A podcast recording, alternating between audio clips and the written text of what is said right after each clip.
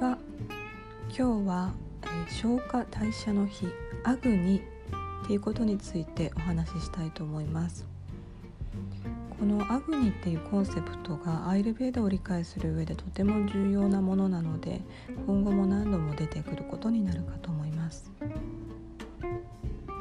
でアグニっていうのは先ほどもお伝えしているように消化の日代謝の日という意味なんですけれども消化力代謝力を司る火のエネルギーなんですね。で13種類ぐらいの我が国があるとも言われているんですけれどもあのこの消化の火っていうのが食べたものを消化することはもちろんなんですけれども感情も消化するエネルギーとも言われています。ですのでこのアグニがしっかりと機能することで強い体が作られたりだとかそれだけじゃなくて強い精神を作るっていうことも言えると思います。アグニの力が人生を消化する力とも言えると思います。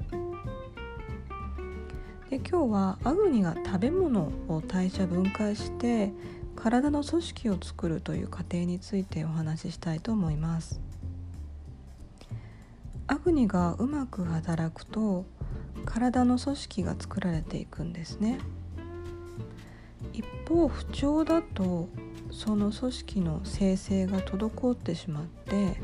各組織の蓄積だったりとか萎縮が起こったりします。アグニによって、えー、どういった順番で体組織が作られていくかというとまず結晶血液の中の成分ですね結晶が作られて血液が作られてその後筋肉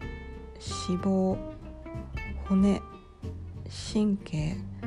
生殖器こういった順番で組織が作られますけれども、お分かりのようにまず最小限に生きるための組織から順番に作られていくわけなんですね。の生殖期が最後だったりするんで例えば不妊の原因がこのアグニが不調で組織が作られるステップがこう踏まれてないことによってあの起こっている可能性もあると言えます。で例えばあの脂肪を骨に変換するアグニが不順になってしまった場合は脂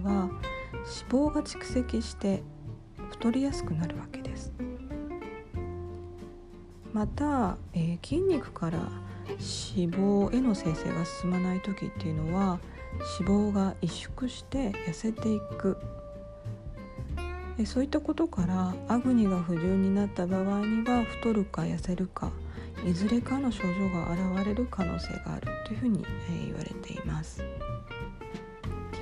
ね、あの体にこう不調が出てきた時あ太ったな痩せたなとか、え、どこかがなんか萎縮してるなみたいな時っていうのはもしかしたらこのアグニっていうのがあの不順になってる可能性があるのかなっていうのを考えてみるのもいいかと思います。また今後もちょっとアグニについては続きをお伝えしていきたいと思いますが今日はあの食べ物を消化する過程について、えー、お伝えしました。今日もお聴きいただきありがとうございます。